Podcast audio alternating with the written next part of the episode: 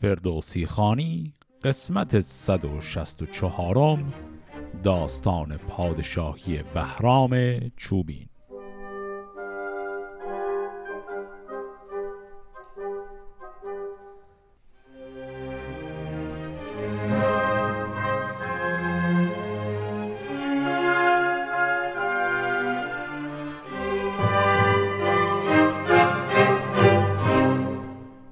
که در انتهای قسمت قبل بهرام چوبینه به تیسفون رسید و کمی قبل از رسیدن او هم بندوی و گستهم دوتا دایی خسرو پرویز اومدند و هرمزد پادشاه ایران که نابینا هم بود و از تخت سلطنت قبلا خل هم شده بود رو کشتند و باز فرار کردند به همراه خسرو پرویز به مقصد روم.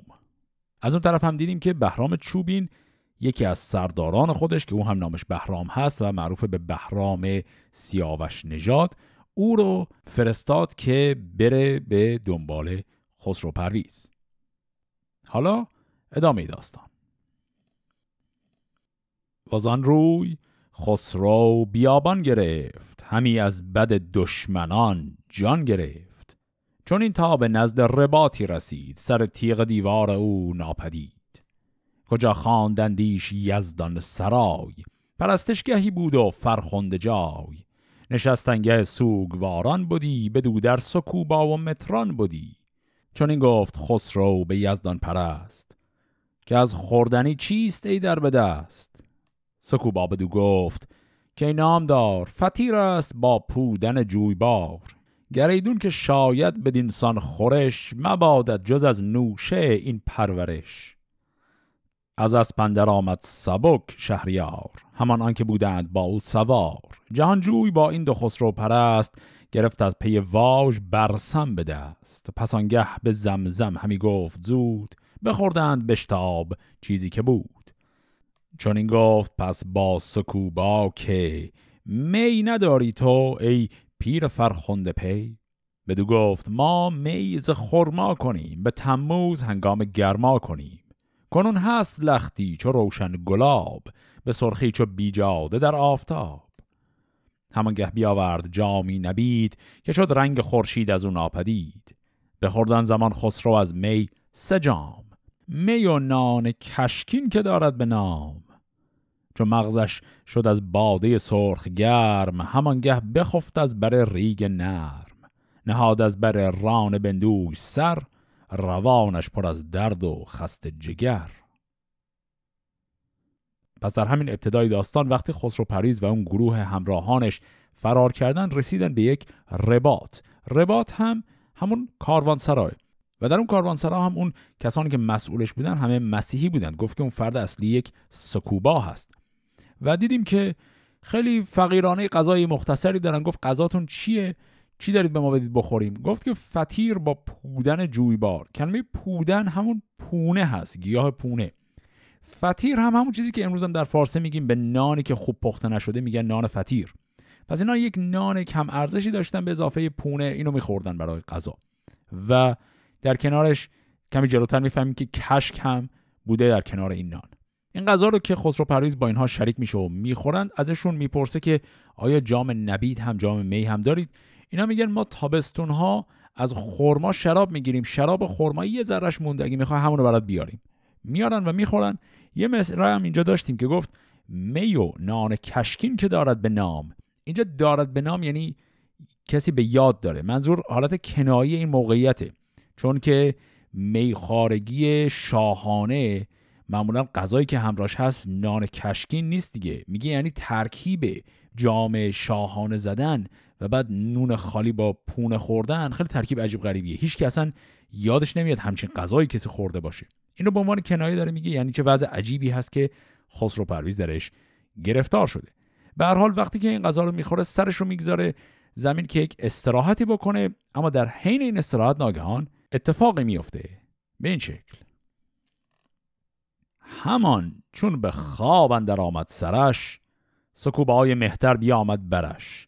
که از راه گردی برآمد سیاه در آن گرد تیره فراوان سپاه. چون گفت خسرو که بعد روزگار که دشمن بدین گونه شد خواستار. نه مردم به کار است و نه بارگی فراز آمدن روز بیچارگی. بدو گفت بندوی پس چاره ساز که آمد سپه به تنگی فراز. بدو گفت خسرو که ای خواه مرا اندر این کار بنمای راه. بدو گفت بندوی که شهریار تو را چاره سازم بدین روزگار ولی کن فدا کرده باشم روان به پیش جهانگیر شاه جوان. بدو گفت خسرو که دانای چین یکی خوبتر داستان زد برین که هر کو کند بر در شاه کشت بیابد بدان گیتی اندر بهشت. چو دیوار شهر اندر آمد ز پای کلاته نباید که ماند به جای. چون ناچیز خواهد شدن شارستان مماناد بر پای بیمارستان. تو گر چاره ای دانی اکنون بساز هم از پاکی از دان ای بی نیاز. بدو گفت بندوی که این تاج زر مراده همین گوشوار و کمر همین لعل زربفت چینی قبای. چون من پوشم این را تو بگذار پای. برو با سپاهت همان در شتاب چو کشتی که ملاح راند براب بکردان زمان هرچه بندوی گفت و از آن جایگه گشت با باد جفت. چو خسرو برفت از بر چارجوی جهان دیده سوی سقف کرد روی. که اکنون شما را بدین برز کوه بباید شدن ناپدید از گروه. خودن در پرستشگه آمد چو گرد. به زودی در آهنین سخت کرد. بپوشید پس جامعه زرنگار به سر برنهاد افسر شهریار. بران بام بر شد نه بر آرزوی سپه دید گردن درون چار سوی.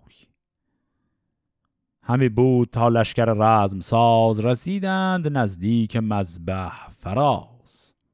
ابر پای خواست آنگه از بام زود تن خیشتن را به لشکر نمود. بدیدنش از دور با تاج زر چه با توق و با گوشوار و کمر. همی گفت هر کس که این خسرو است که با تاج با جامعه های نو است. چو بندوی شد بیگمان کان سپاه همی باز نشناسد او راز شاه. فرود آمد و جامعه خیش تفت بپوشید و ناکام بر بام رفت.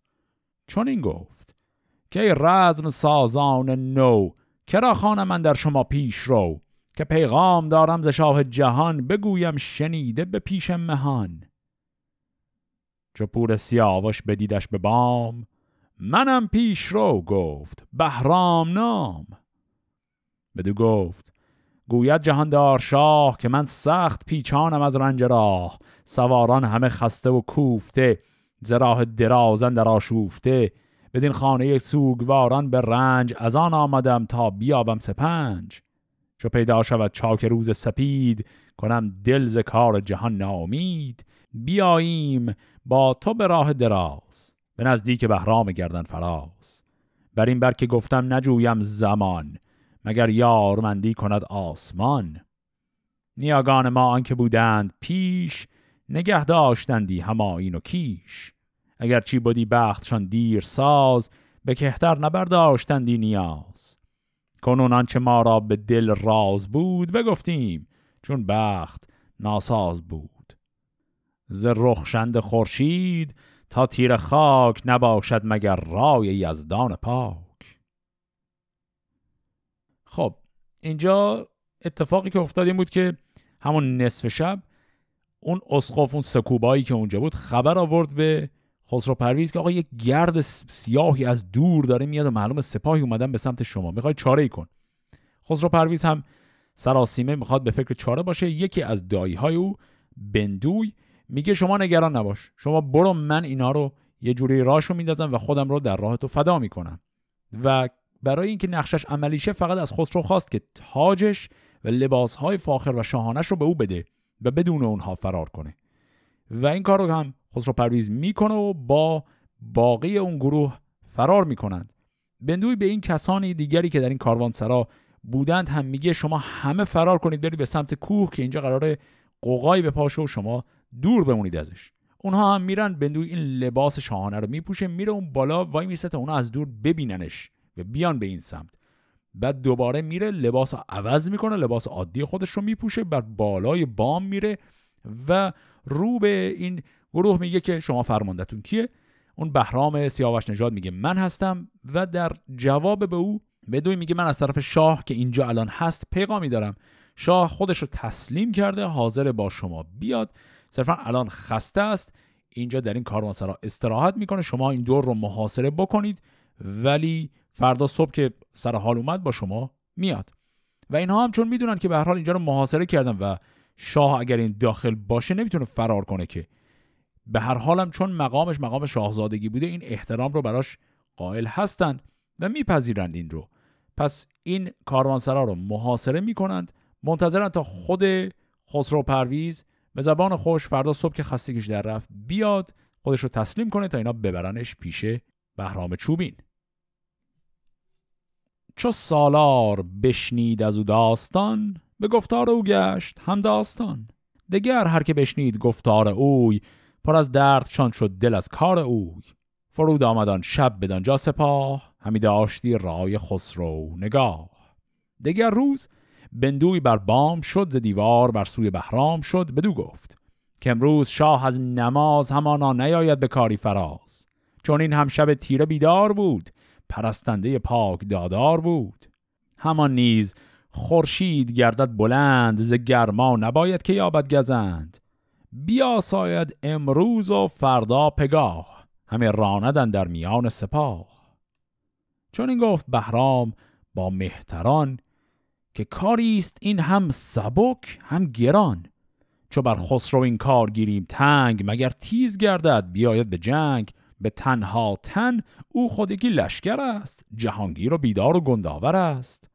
وگر کشته آید به دشت نبرد برارد زمانیز بهرام گرد. همان به که امروز باشیم نیز وگر خوردنی نیست بسیار چیز. مگر کو بدین هم نشان خوشمنش بیاید به از جنگ و از سرزنش. پس در مرحله دوم فرداش که میشه باز بندوی میره بر بالای بام و به اینها میگه که کل دیشب رو خسرو پرویز در حال مناجات و راز و نیاز بوده اصلا نخوابیده و خستشه و ظهرم اگر بشه آفتاب خیلی شدیده و حالش بد میشه و خلاصه بهانه های مختلفی جور کرد پشت سر هم که بگه آقا اصلا امشب هم ما می‌خوام اینجا استراحت کنیم فرداش میاد. و خب طبعا می‌خواد زمان بخره تا خسرو پرویز واقعا دور شه از اینجا. و اینجاست که بهرام میگه عجب موقعیت عجیبی گیر افتادیم ما. اگر من بخوام به این آدم حمله کنم یعنی ما نخوایم بپذیریم این زمان خریدنش رو و ما وارد این کاروان سراشیم و بخوام شمشیر بکشیم علیهش اگر خسرو هم دست به شمشیر بکشه دو حالت داره. یا انقدر روش زیاده که مقابله می‌کنه و برای ما دردسر میشه یا احتمال خیلی بیشتر اینه که کشته میشه به دست ما. بعد میگه بهرام ما رو نفرستاده بود که سر خسرو پرویز رو بیاریم. فرستاده بود خودش رو بیاریم. اگه بهرام چوبین بفهمه که ما توی یک جنگی که کاملا قابل اجتناب بوده زدیم الکی الکی خسرو پرویز رو کشتیم اون وقت شرش گریبان ما رو می‌گیره. حساب می‌کنن برای خودشون میگن اینجا کلا غذا و اینای زیادی هم که اینا ذخیره ندارن. حالا یکی دو روزم بخوان وقت تلف کنن بالاخره از کم غذایی مجبورن بیان بیرون دیگه. رو همین حساب میگن باشه عیبی نداره. حالا معطل می‌خوام بکنن بکنن. پس به این شکل یک روز و شب تمام باز هم لشکر بهرام سیاوش نژاد در کنار این کاروانسرا معطل میمونه.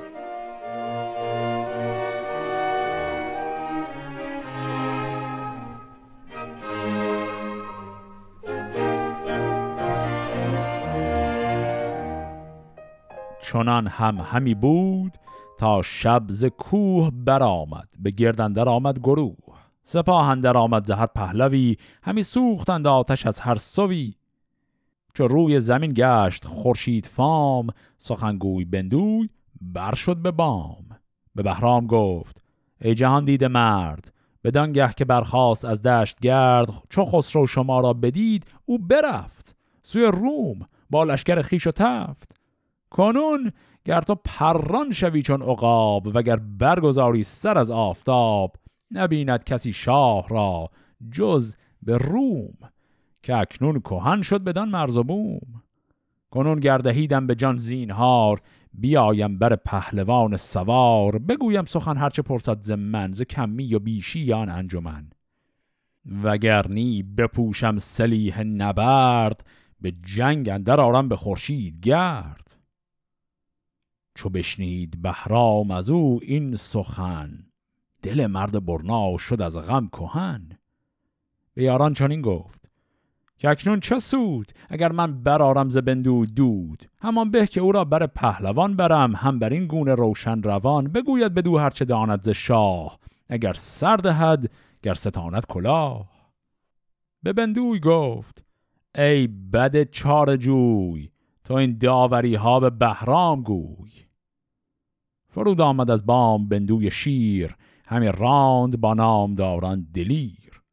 چو بشنید بهرام کامت سپاه ز روم شد خسرو کینخواه ز پور سیاوش برا شفت سخت بدو گفت که بدتن شوربخت نه کار تو بود این که فرمودمت همی بی هنر خیره بستودمت. جهانجوی بندوی را پیش خواند همه خشم بهرام با او براند. بدو گفت که ای بدتن بد کنش فریبندم مرد از در سرزنش سپاه مرا خیره بفریفتی ز بدگوهر خیش نشکیفتی. تا با خسرو شوم گشتی یکی جهان دیده ای کردی از کودکی. کنون آمدی با دلی پرسخن که من نو کنم روزگار کهن. بدو گفت بندوی که سرفراز ز من راستی جوی و تندی مساز. بدان کان شهنشاه خیش من است بزرگی و زادنش پیش من است. فدا کردمش جان و بایست کرد تو گر مهتری گرد کجی مگرد.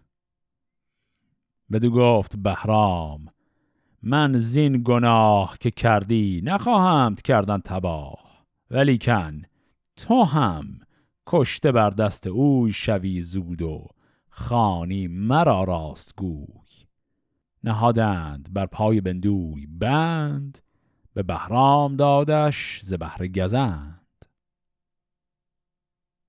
پس اینجا وقتی بندوی یک شب و یک روز هم گذشت و فرداش که رسید این کلک خودش رو دیگه بیش از این ادامه نداد. دیگه به این نتیجه رسید که به قدر کافی فرصت داده به خسرو پریز و همراهان که واقعا دور بشن و این لشکر بهرام سیاوش نژاد دیگه عمرن به اینا نمی‌رسه. به همین دلیل دوباره بر بالای بام رفت و قضیه رو افشا کرد. گفت ببین شاه خیلی قبل از اینها فرار کرده. اصلا شاهی داخل این کاروان سرا نیست. شما الان فقط من رو دارید. می‌تونید من رو بگیرید. دو راه دارید. من خودم رو تسلیم می‌کنم. ببرید من رو پیش بهرام چوبین. اگر من رو می‌خواید زنده ببرید که ببرید. اگر نه منم شمشیر بکشم دیگه خون به پا می‌کنم. بهرام سیاوش نژاد این شکلی فکر می‌کنه که میگه من دیگه گول رو خوردم و ضرر رو کردم و خسرو پرویز از چنگ من فرار کرد. پس بنابراین بهرام چوبین مطمئنا می‌خواد من رو مورد اتاب و سرزنش خودش قرار بده دیگه. اون رو که دیگه ازش گریزی نیست. بنابراین اگر بزنم و این بندوی رو بکشم هم ممکنه بیشتر به ضررم شه. حداقل این رو زنده ببرمش زنده بردن بندوی شاید یک فایده ای داشته باشه. به همین دلیل بندوی رو نمی‌کشه و می‌بره پیش بهرام چوبین. بهرام چوبین هم که دیگه اخلاقش معرف حضور همه هست خیلی شاکی میشه از بهرام سیاوش نژاد و همینطور یک داد و هواری هم سر بندوی می‌کنه. حرفی که ولی به بندوی می‌زنه خیلی مهمه. چون فقط به بندوی نگفت که مثلا تو دشمن ما هستی یا چیزی در این مایه. گفت که ببین شماها فکر می‌کنید خیلی زرنگید ولی در حقیقت خطای بزرگی شماها کردید. داره میگه شماها از سر حرس جاه طلبیتون برای قدرت رفتید و یه بچه ای رو به مقام بزرگی رسوندید و این رو کردید شاه دستنشانده خودتون. اما این به ضررتونه چون این آدم اصلا در حد و اندازه این بزرگی نیست. این حرفیه که بهرام چوبین می‌زنه. در پاسخ بندوی میگه بله ایشون انسان بزرگیه و با من هم همخونه و من هم حاضرم جانم رو در راش بذارم و هیچ نگرانی هم از این بابت ندارم. بهرام فقط یک جواب خیلی عجیب میده. میگه من حاضر نیستم تو رو بکشم. ولی نشون به اون نشونی وایسا ببین خود خسرو پرویز زمان تو رو خواهد کشت و اون زمان یادت میاد که من درست می‌گفتم. فقط همین حرف رو می‌زنه و بندوی رو اسیر می‌کنه و میسپاره دست همین آقای بهرام سیاوش نجات تا او رو به زندان ببره. همی بود تا خور شدن در نهافت بیامد پرندیشه دل بخفت. چو خورشید خنجر کشید از نیام پدید آمدن مترد زرد فام. فرستاد و گردن کشان را بخواند برافگنده تاجداران نشاند. اینجا هم کلمه مترد یعنی درفش یا پرچم. گفت مترد زردفام منظورش خورشیده منظورش که شب شد و بعد صبح شد. به هر جای کرسی زرین نهاد چو شاهان پیروز بنشست شاد. چون این گفت از آن پس به بانگ بلند که هر کس که است از شما مستمند ز شاهان ز زحاک بدتر کسی نیامد پدید ار بسی که از بحر شاهی پدر را بکشت و از آن کشتن ایرانش آمد به مشت. دگر خسرو. آن مرد بیداد شوم پدر را بکشت آنگهی شد به روم. کنون تا پدید آیدن در جهان یکی نامداری ز تخم مهان که زیبا بود بخشش و بخت را کلاه و کمر بستن و تخت را. که دارید که اکنون ببندد میان به جای آورد رسم و راه کیان. به دارنده آفتاب بلند که باشم شما را بدین یارمند. خب خیلی موقعیت جالبی الان پیش اومده. اون قضیه دنبال خسرو پردیس کردن که خب تمام شد. اینا نتونستن بگیرنش. حالا داریم برمیگردیم به اصل ماجرا یعنی ادعای شاهی بهرام چوبین. بهرام چوبین مشکل اصلی که از همون اول داشت سر ادعای شاهیش بحث مشروعیت بود. اینکه به هر حال ایشون از خاندان ساسانیان که اونها خودشون رو به خاندان کیانیان متصل می‌کردن نیست و ایشون باید یک جوری مقبولیتش در نزد بزرگان سرتاسر کشور رو بتونه نگه داره. پس ایشون یک ظرافتی به کار می‌بره. میاد و دو تا کار می‌کنه تو همون صحبت های اولش. اول اینکه سریع با نسبت دادن کار خسرو پرویز به کار بدترین شاه تاریخ ایران که زحاکه اعتبار خسرو پرویز و زیر سوال می‌بره. چجوری اینا رو به هم ربط داد؟ گفت بدترین شاه ایران مگه زحاک نبود؟ زحاک زد پدر خودش رو کشت و به شاهی ایران رسید. الان عین این کار هم خسرو پرویز کرد. زد پدر خودش رو کشت و بعدم حالا فرار کرده رفته روم بخواد برگرد شاه ایران شه. با همین حرف و همین مقایسه پرونده اعتبار خسرو پرویز رو بست. بعد گفت خیلی خوب حالا که اون نیست ما باید وایسیم تا یک آدمی از نسل همین خاندان کیانیان پیدا بشه تا پادشاهی رو بدیم بهش. ولی موقتا تا حالا کسی رو پیدا نکردیم. توی این فاصله زمانی کیه که می‌تونه بر تخت پادشاهی بشینه صرفا نیابت شاه رو بکنه تا بالاخره شاه واقعی پیدا شه. پس بهرام شرایط خودش رو به این شکل معرفی می‌کنه و با این ظرافت خودش رو به عنوان شاه معرفی نمی‌کنه. می‌خواد وایسه تا دیگران او رو تایید کنن به عنوان شاه. شنیدند گردن کشان این سخن که آن نام ور مهترف کند بن نپیچید کس دلز گفتار راست. یکی پیرتر بود بر پای خواست کجا نام او بود شهران گراز. گوی پیر سر مهتری دیر ساز چون این گفت که نام داره بلند توی در جهان تا بوی سودمند. بدیگر نبودی جز از ساو شاه که آمد بدین مرز ما با سپاه. از آزادگان بندگان خواست کرد کجا در جهانش نبود هم نبرد. زگیتی به مردی تو بستی میان که آن رنج بگذشت از ایرانیان. سپه چهار بار از یلان صد هزار همه گرد و شایسته کارزار. به یک چوب تیر تو گشتند باز براسود ایران ز گرم و گداز. کنون تخت ایران سزاوار توست. بر این برگوا بخت بیدار توست. کسی کو بپیچد ز فرمان ما وگر دور ماند ز پیمان ما به فرمان اشاریم اگرچه گو است وگر داستان را همه خسرو است. بگفتین و بنشست بر جای خیش خراسان اسپه بود آمد به پیش. خب پس وقتی که بهرام چوبین صحبت ها رو کرد گفت کیو پیشنهاد می‌خواید بدید؟ اول یه سکوتی بود همه جا. هیچکس جرئت نمی‌کرد حرفی بزنه. تا بالاخره از ته این سکوت یک فردی بلند شد به نام آقای شهران گراز. ایشون کل ماجرای صاحب شاه رو گفت و گفت آقا تو الان بهترین کسی هستی که می‌تونی؟ موقتا نیابت شاهی ایران دستت باشه. این صحبت رو شهران گراز کرد. بعد نشست نفر دیگری بلند شد فردی به نام خراسان. پس خراسان اینجا اسم اون فرده. و خراسان اینطوری میگه. چون این گفت که این پیر دانش پژوه که چندین سخن گفت پیش گروه بگویم که او از چه گفتین سخن جهانجوی دانند مرد کهن. چون این نیکوی ها تو یاد کرد دل انجمن زین سخن شاد کرد. ولی کن یکی داستانی است نغز اگر بشنود مردم پاک مغز. که زردشت گوید به استا و زند که هر کس که از کردگار بلند بپیچد به یک سال پندش دهید همان مایه سودمندش دهید.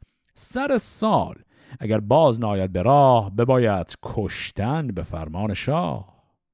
چو بر دادگر شاه دشمن شود سرش زود باید که بیتن شود. خراسان بگفتین و لب را ببست. بیامد به جایی که بودش نشست. از آن پس فرخزاد بر پای خواست و از آن انجمن سر برآورد راست. چون این گفت که مهتر سودمند سخن گفتن داد به گر پسند. اگر داد بهتر بود کس مباد که باشد به گفتار بیداد شاد. به بهرام گوید کنو شب بدی جهان را به دیدار تو شب بدی. اگر بر پسند است گفتار ما بر این است پیروزگر یار ما انو شب بدی شاد تا جاودان. ز تو دور دست و زبان بدان. پس حالا اینجا سه نفر صحبت کردن. نفر اول کسی بود که اسمش بود شهران گراز نظرش کاملا مثبت بود نسبت به فکری که بهرام چوبین داشت اینکه بیاد و نایب شاه بشه تا زمانی که شاه بعدی از خاندان ساسانیان پیدا شه. این رو شهران گراز گفت 100 درصد مثبت. نفر بعدی فردی بود به نام خراسان. نظرش یه درجه از نظر مثبت بودن اومد پایینتر یه انتقاد خیلی کوچیک توش بود. گفت که حرف شهران گراز خیلی خوبه خیلی عاقلانه است اما استناد کرد به یه گفتاری در کتاب اوستا. گفت طبق فرموده اوستا اگر یه انسان خطاکاره ما نباید همون اول اون رو تنبیه کنیم. اول یک سال بهش مهلت میدیم و با نصیحت سعی می‌کنیم برش گردونیم. اگه بر نگشت در اون صورت بله دیگه اون فرد به مجازات باید برسه. حالا منظورش از این حرف چیه؟ منظورش اینه که بله خسرو پرویز گناهکار هست که به جرم کشتن پدرش و رفتن و اون صحبتهایی که الان بهرام چوبین کرد. میگه بله درست میگی از اون جهت. اما به واسطه این کار نباید همین الان بلا فاصله شاهیش رو ملغا کنیم. یک سال باید بهش مهلت بدیم. پس نظر خراسان هم باز تا حدی مثبت اما یه درجه تخفیف داره نسبت به حرف قبلی. حرف نفر بعدی اونم باز یه درجه نسبت به حرف خراسان تخفیف داره و در زمینه انتقاد کردن به صحبت بهرام چوبین یه درجه میره جلوتر. چی میگه؟ نفر بعدی اسمش بود فرخزاد فرخزاد یه حالت رندانه ای صحبت کرد. گفت ببینید دو جور حرف هست. یه حرف داد و یه حرف پسند. منظورش اینه یه حرف حق هست و یه حرف مسلحتی. این اصطلاح انوشه بدی که یعنی جاودان باشی این اصطلاح رو همیشه برای شاهان به کار می‌برن. خطا به شاه میگن انوشه بدی. داره میگه حرفی که مسلحت اندیشانه باشه اینه که ما به شما بگیم انوشه بدی یعنی شما جانشین شاه شو. پس به زبان کنایی داره میگه حرف حق این نیست که تو شاه باشی. اما مسلحت در اینه. پس ایشون هم باز در عمل تایید کرد که بهرام چوبین بشه شاه ولی با حالت رندانه گفت که مجبوریم بپذیریمت وگرنه واقعا این کار درست نیست. پس داریم می‌بینیم از تایید 100 درصد که شهران گراز داشت تا انتقاد کوچک تا یه ذره انتقاد بیشتر. حالا نفر بعدی می‌خواد صحبت کنه. فرد بعدی نامش هست خزروان خسرو. به گفتین و بنشست مرد دلیر خزروان خسرو بیامد چه شیر بدو گفت.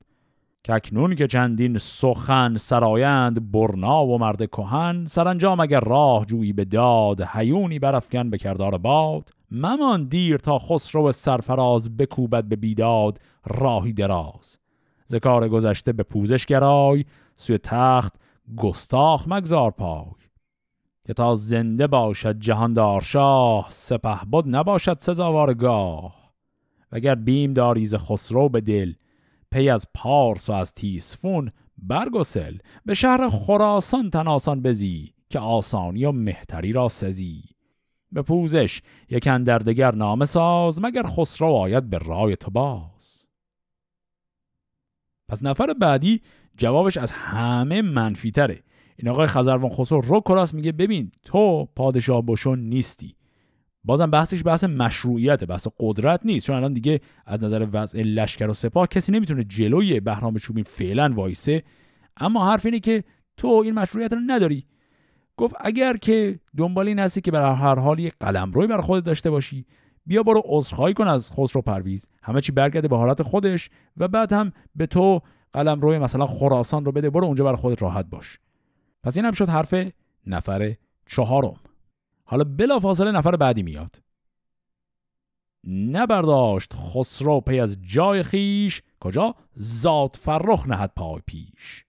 سخن گفت پس زاد فرخ بداد که این نامداران فرخ نژاد شنیدم سخن گفتن مهتران که هستند از ایران گزیده سران. نخستین سخن گفتن بندوار که تا پهلوانی شود شهریار. خردمند نپسنددان گفتگوی که از آن کم شود مرد را آبروی. خراسان سخن برمنشوار گفت نگویم که آن با خرد بود جفت. فرخزاد بفزود گفتار تند دل مردم پرخرد کرد کند. چهارم خزروان سالار بود که گفتار او با خرد یار بود. که تا آفرید این جهان کردگار پدید آمد این گردش روزگار. ز زحاک تازی نخستند رای که بیدادگر بود و ناپاک رای که جمشید برتر منش را بکشت به بیداد بگرفت گیتی به مشت پر از درد بود مردم پارسا که اندر جهان دیو شد پادشاه دگران که بدگوهر افراسیاب ز توران بدان گونه بگذاشت آب. به زاری سر نوزر نامدار به شمشیر ببرید و برگشت کار. سدیگر سکندر که آمد ز روم به دیران و ویران شد این مرز و بوم. چو دارای شمشیر زن را بکشت خور و خواب ایرانیان شد درشت. چهارم چون ناپاک دل خوشنواز که گم کرد از این بوم و بر نام و ناز. چو پیروز شاهی بلندختری جهاندار از نامداران سری بکشتند هیتالیان ناگهان نگون شد سر تخت شاهنشهان. کسان در جهان این شگفتی ندید که اکنون به نوی به دیران رسید که بگریخت شاهی چو خسروز گاه سوی دشمنان شد سه دست سپاه. بگفتین و بنشست گریان به درد. ز گفتار او گشت بهرام زرد. خب اینجا نفر بعدی که آقای زاد فرخ هست اینم قاطی نکنیم. الان اینجا دو تا آدم بودن اسمشون شبیه هم بود. یکیشون فرخ زاد یکی زاد فرخ. اینا دو تا شخص متفاوتن. زاد فرخ حرفش از همشون تندتر بود. دیدیم که خورده خورده حرفا داره تند میشه. حالا زاد فرخ یه دور همه اون حرفا رو مرور می‌کنه یک استدلال تاریخی هم اضافه می‌کنه بهش. مرورش چه شکلیه؟ میاد و میگه من حرفای بقیه رو شنیدم. بعد میگه اولین حرف سخن گفتن بندوار بود. این اشارهش هست به حرفای شهران گراز. گفت که این سخن گفتن بندوار برای این بوده که پهلوانی شود شهریار. بعد میگه خردمند نپسنددان گفتگوی. پس اینو می‌ذاره کنار. بعدش میره سراغ حرفای خراسان. میگه خراسان سخن بر منشوار گفت. ولی نگویم که آن با خرد بود جفت. میگه یعنی خراسان اون انتقادی که کرد رو انقدر کج و کله و نصف نیمه و در لفافه گفت که معلوم نبود اصلا چی داره میگه. پس اونم هیچی. بعدش فرخزاد میگه گفتار تند بیافزود. و این گفتار تندش گفت دل مردم پرخرد کرد کند. چهارم گفت خزروان سالار. گفت گفتار او با خرد یار بود. اینم باز جالبه چون فرخزاد اون کسیه که باز با کنایه گفت ما بین حرف داد و حرف پسند یعنی حرف صحیح و حرف مسلحت آمیز باید رو انتخاب کنیم و مسلحت آمیز اینه که بگیم شما پادشاه شو. پس داره انتقاد می‌کنه. اما از نظر ذات فرخ این حرف کافی نیست حرف خیلی خوبی نیست. واضح و راحت حرفت رو بزن. و میگه فقط همون آقای خزروان خسرو بود که قشنگ درست گفت. بعد خود ذات فرخ ادامه میده. میگه که توی این مملکت ما ببین بدبختی های بزرگی که آمده چیا بوده؟ میگه یکی زحاک که اومد جمشید رو کشت. یکی دیگه افراسیاب که اومد نوزر رو کشت. اسکندر که دارا رو کشت و بعد خوشنواز که پیروز رو کشت. هر چهارتا اینها کسانی بودن که از خارج آمدند و شاه مملکت رو کشتن مملکت به نابودی کشیده شد. و حالا داره میگه ببین اون بدبختی های بزرگ دوباره زنده شده. شاه ایران از کشور فراری شده. پس میگه الان منتظر همچین حالتی باشیم. پس ایشون دیگه به واضح ترین شکل ممکن استدلال بهرام چوبین رو علیه خودش استفاده کرد. یعنی بهرام چوبین کل حرفش از اینجا شروع شد که یکی مثل خسرو پرویز شبیه یک کسی مثل زحاک که پدر خودش رو کشت تا به شاهی برسه. این آقای زاد فرخ گفت اتفاقا یکی مثل تو شبیه یکی مثل زحاک که می‌خوای شاه مملکت رو بکشی و خودت بشی شاه. ولی حالا این بحث تمام نشده. نفر بعدی میاد. فردی است به نام سنباد. جهان دید سنباد بر پای جست. میان بسته و تیغ هندی به دست. چون این گفت که نامور پهلوان بزرگ است و با داد و روشن روان. کنون تا کسی از نژاد کیان بیاید ببندد کمر بر میان همان به که این برنشیند به تخت. که گرد است و جنگاور و نیکبخت. سر جنگیان که این سخنها شنید بزد دست و تیغ از میان برکشید. چون این گفت که از تخم شاهان زنی اگر باز یابیم در برزنی نمانم که کس تاجداری کند میان سواران سواری کند. پس بالاخره بعد از تمام این انتقادها دوباره یه نفر در تایید بهرام چوبین حرف می‌زنه. همین آقای سنباد میگه آقا قبول باشه الان ما شاهی نداریم خسرو پرویز هم فراری شد. ولی تا زمانی که ما یک شاه کیانی دیگه پیدا کنیم بیاد برای نیابت هیچکس بهتر از همین بهرام نیست. یعنی همون ادعای اصلی بهرام رو ایشون دوباره تکرار کرد. بهرام هم به پشتوانه همون حرف گفت شمشیرش رو کشید بیرون و قسم خورد که اگر من زنی از نژاد کیانیان پیدا کنم دیگه شاهی به هیچ کس نمیدم. منظورش اینه که با اون زن ازدواج می‌کنم و فرزند ما از نژاد کیانیان خواهد شد و شاهی به اون می‌رسه. حالا یه نفر دیگه صحبت می‌کنه. چو بشنید بابوی گرد ارمنی که سالار ناباک کرد آن منی کشیدند شمشیر رو برخواستند یکی نو سخن دیگر را راستند که بهرام شاه هست و ما کهتریم سر نامداران به پی بسپریم. کشیده چو بهرام شمشیر دید خردمندی و راستی برگزید چون این گفت کان کوز جای نشست براید بیازد به شمشیر دست. ببرم همان در زمان دست اوی هوشیوار گردد سر مست اوی. بگفتین و از پیش آزادگان بیامد سوی گلشن شادگان. پراگنده گشتن بزرگ انجمن. همه رخ پر جنگ و دل پرشکن چو پیدا شدن چادر قیرگون در افشان شد اختر به چرخندرون چون آواز دارنده پاس خواست قلم خواست بهرام و قرتاس خواست. بیامد دبیری خردمند و راد دویت و قلم پیش دانان هاد بدو گفت عهدی از ایرانیان بباید نبشتن بر این پرنیان که بهرام شاه است و پیروز بخت سزاوار تاج است و زیبای تخت. نجوید جز از راستی در جهان چه در آشکار و چند در نهان. نبشته شدن شم برداشتند شب تیره بندیشه بگذاشتند. پس این مجلس اینجا تمام میشه اون تکه آخر اون جلسه رو هم یه نگاهی بندازیم. وقتی که بهرام چوبین پشت حرف همون آقای سنباد شمشیرش رو کشید و اون قسم رو خورد اینا اصلا دیگه فضا عوض شد. یعنی شمشیری که از نیام در اومد دیگه کلا فضا متشنج شد. فرد دیگری به نام بابوی که گفت یک پهلوان ارمنی هست وقتی دید قضیه به اونجا کشیده او هم در پیروی از حرف بهرام شمشیر کشید و هم پیمانی خودش با بهرام در مقام شاه رو پذیرفت. بعد که دیگه شمشیر از نیام بیرون اومده بود تمام اون کسانی که انتقاد داشتن دیگه انتقادها رو گذاشتن کنار.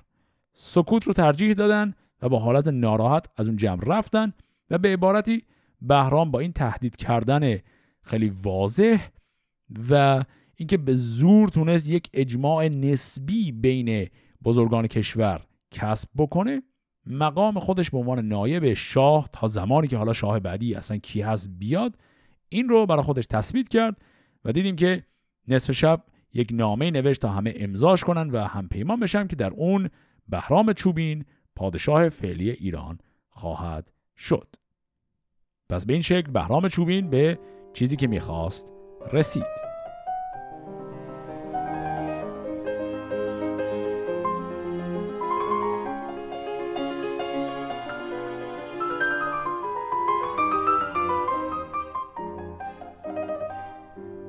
چو پنهان شدن چادر لاجورد جهان شد ز دیدار خورشید زرد.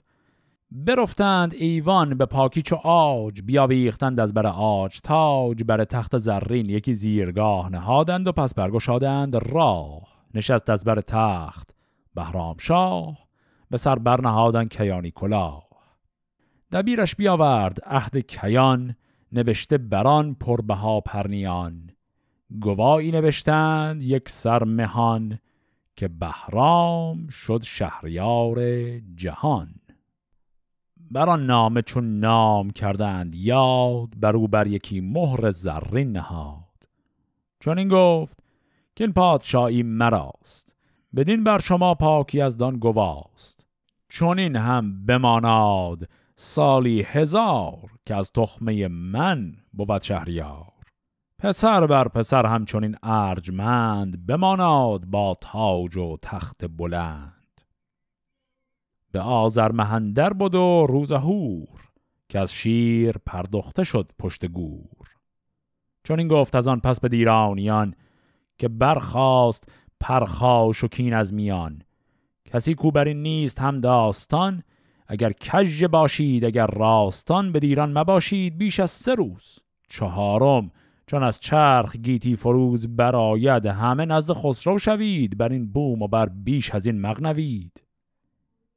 نه از دل بر او خواندند آفرین که پرداخته از تو مبادا زمین. هر آن کس که با شاه پیوسته بود بر آن پادشاهی دلش خسته بود برفتند از آن بوم تا مرز روم پراگنده گشتند از آباد بوم. پس دیدیم که فردا صبحش که شد اون نامه‌ای که نوشتند رو آوردند و از همه خواستند گواهی بدن و بپذیرند که بهرام چوبین پادشاه رسمی کشوره و بهرام هم اینجا در همون سخنرانی اولش گفت که این شاهنشاهی در خاندان من خواهد موند. پس ایشون آرام آرام اون قضیه نیابت شاهی رو ول کرد و شد شاه کامل.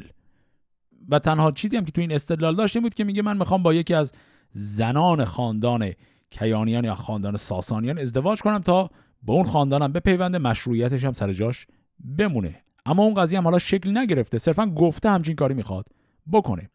ولی تیکه دوم حرف های بهرام چوبی اینجا خیلی مهمتر بود. بهرام رو کرد به همه بزرگان. گفت که هر کسی که نمی‌خواد پادشاهی من رو بپذیره به هر شکلی دوست نداره بپذیره این پادشاهی رو گفت من سه روز به شما مهلت میدم که یا نظرتون عوض شه یا اینکه از کشور برید بیرون برید همون جایی که خسرو پرویز فرار کرده. پاشید برید پیش اون. و دیدیم که وقتی بزرگان اون مجلس هم به طرفداری از بهرام چوبین بر او آفرین خواندن گفت که نه از دل بر او آفرین خواندن یعنی در دلشون حرف دیگری بود و خیلی از این بزرگان هم فرداش جمع می‌کنن و واقعا میرن. اما حالا داستان می‌خواد برگرده سراغ بندوی. اون آقای بندویی که اول این ماجرا داشتیم و الان در زندان زیر نظر بهرام سیاوش نژاد می‌خوام ببینیم وضعیت اون الان چه شکلیه. همی بود بندوی بسته چو یوز به زندان بهرام هفتاد روز. نگهبان بندوی بهرام بود که از آن بنده او نیک ناکام بود. ورانیز بندوی بفریفتی به بندندر از چاره نشکیفتی که از شاه ایران مشو ناامید اگر تیره شد روز گردد سپید. اگر چه شود بخت او دیر ساز چو شد بخت پیروز با خوشنواز جهان آفرین بر تن کیقوباد ببخشود و گیتی بدو باز داد. نماند به بهرام هم تاج و تخت چه اندیشد این مردم نیک بخت ز دهقان نژاد هیچ مردم مباد که خیره دهد خیشتن را به باد. بدنگشت بشمر زمان تا دو ماه که از روم بینی به دیران سپاه بدین تاج و تخت آتشن در زنند. همه زیورش بر سرش بشکنند. پس الان که این آقای بندوی در بند هست و نگهبانش هم همین بهرام سیاوش نژاده بندوی داره کلکی می‌زنه و داره سعی می‌کنه که بهرام رو خام کنه که به سمت خودش بکشتش. یه چیزی درباره این آقای بهرام باید یادمون باشه. برگردیم عقب توی داستانه بهرام چوبین. اون جایی که بهرام چوبین تازه می‌خواست شورش خودش رو شروع کنه و سرداران خودش رو آورده بود همون مجلسی که گردیه خواهرش میاد و با صحبتاش مجلس رو عملا خراب می‌کنه تو اون مجلس اون سردارانشون یه تعدادیشون نظرشون نسبت به شورش مثبت بود. یکیشون بود که نظر مثبت یا منفی نداشت گفت هرچی بشه من باهات میام و میجنگم. و یه نفرم بود که نظرش کاملا منفی بود اون موقع. اون فردی که نظرش اون موقع منفی بود همین آقای بهرامه. یادمون هست کاری که بهرام اونجا کرده بود که انگشتر خودش رو از دست در آورد پرتاب کرد با آسمان گفت همون قدری که این انگشتر در آسمان میمونه و نمیافته همون قدر می‌تونی تو پادشاه باشی. پس این رو ما می‌دونیم که این بهرام سیاوش نژاد از همون اول هم نسبت به اقبال بهرام چوبین برای پادشاهی نظر مثبتی نداشت. و حالا با حرف هایی که آقای بندوی می‌زنه می‌خواد آرام آرام نظرش دیگه کاملا برگردونه. بهش میگه تو مثل قضیه خوشنواز فکر کن. خوشنواز زد پیروز رو کشت اما پسرش برگشت و شاهی رو گرفته است. گو الانم تو کافیه. دو ماه وقت بدی. چنان لشکر بزرگی از روم برای خسرو پرویز میان که کل این پرونده تمام میشه و پادشاهی به خسرو پرویز برمیگرده. حالا بهرام اینطوری جواب میده. بدو گفت بهرام اگر شهریار مرا داد خواهد به جان زینهار ز پند تو آرایش جان کنم. همه هرچه گویی تو فرمان کنم. یکی سخت سوگند خواهم به ماه به دازرگوش اسب و به تخت و کلاه که اگر خسرو آید بدین مرز و بوم سپاه آرد از نزد قیصر ز روم. بخواهی مرازو به جان زینهار نگیری تو این کار دشخار خار که از او بر تن من نیاید زیان نگردد به گفتار ایرانیان. بگفتینو پس دفتر زند خواست به سوگند بندوی را بند خواست. چو بندوی بگرفت استا و زند چون این گفت که از کردگار بلند مبیناد بندوی جز درد و رنج مبادی من در سرای سپنج. اگر نی چو خسرو بیاید به جای ببینم مرو را نشینم ز پای. مگر کو به نزد تو انگشتری فرستد همان افسر مهتری. پس اینجا این بهرام سیاوش نژاد که ترس در دلش میفته که ای وای راست میگه اگر خسرو پرویز اومد و پادشاهی رو گرفت خب همه ما بیچاره میشیم به جرم خیانت به کشور. از بندوی می‌خواد که قسم بخوره که وساطت می‌کنه برای او در نزد خسرو پرویز. کتاب زند اوستا رو میارن روش دست می‌ذارن و قسم می‌خورن که بندوی میگه چشم من هوای تو رو دارم. حالا این قسم رو که می‌خورن بعدش بهرام میگه که حاضر چیکار کنه؟ چون که خب این صرفا قسمه که به تنهایی کافی نیست. حالا بهرام سیاوش نژاد باید یه کاری هم بکنه به نفع این آقای بندوی. به این شکل. چو بشنید بهرام سوگند اوی بدیدان دل پاک و پیوند اوی بدو گفت که اکنون همه راز خیش بگویم. برافرازم آواز خیش. بسازم یکی دام چوبینه را. به چاره فراز آورم چینه را. به زهراب شمشیر در بزمگاه به کوشش توانمش کردن تباه. به دریای آبندرون نم نماند که بهرام را شاه بایست خواند. بدو گفت بندوی که کاردان؟ خردمند و بیدار و بسیاردان بدین زودیان در جهاندار شاه بیاید نشیند بر این پیشگاه. تو دانی که من هرچه گویم بدوی نپیچد ز گفتار این بنده روی. بخواهم گناهی که رفت از تو پیش ببخشد به گفتار من تاج خیش اگر خود برانی که گویی همی به دل رای کجی نجویی همی ز بند این دو پای من آزاد کن. نخواستین ز خسرو بر این یاد کن. گشاده شود زین سخن راز تو به گوش آیدش روشن آواز تو. چو بشنید بهرام شد تازه روی همان در زمان بند برداشت زوی. چو روشن شدن چادر مشک رنگ سپیده بدوی در آویخت چنگ. به بندوی گفت ار دلم نشکند چو چوبینه امروز چوگان زند. سگالیدم دوش با پنج یار که از تارک او برارم دمار. زره خواست و پوشید زیر قبای ز درگه به دست بندر آورد پای. پس دیدیم که وقتی این آقای بهرام سیاوش نشاد قسم رو هم گرفت از بندوی خودش پیشنهاد داد گفت من می‌تونم ترتیبی بدم تا بهرام چوبینه کشته بشه. بندوی گفت اگر همچین کاری بکنیم من شخصا وساطت می‌کنم که تمام گناه تو رو ببخش شاه. و علاوه بر اون ازش خواست که این قل و زنجیر رو باز کنه تا آزاد بشه. بهرام هم این کار رو کرد او رو آزاد کرد و بعد هم نقشه خودش رو گفت. گفت من می‌دونم که امروز بهرام چوبین می‌خواد بره سراغ بازی چوگان. من هم میرم و در بهبوهه این بازی به او حمله می‌کنم و او رو می‌کشم. و برای همین کار هم زیر اون قبای معمولی خودش یک زره هم پوشید که آماده برای رزم باشه وقتی که میره به بازی چوگان.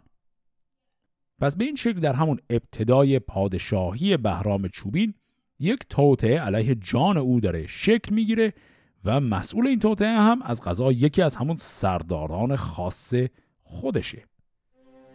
ادامه داستان بهرام چوبین رو در قسمت هفته آینده با هم دنبال می‌کنیم. فعلا خدا نگهدار.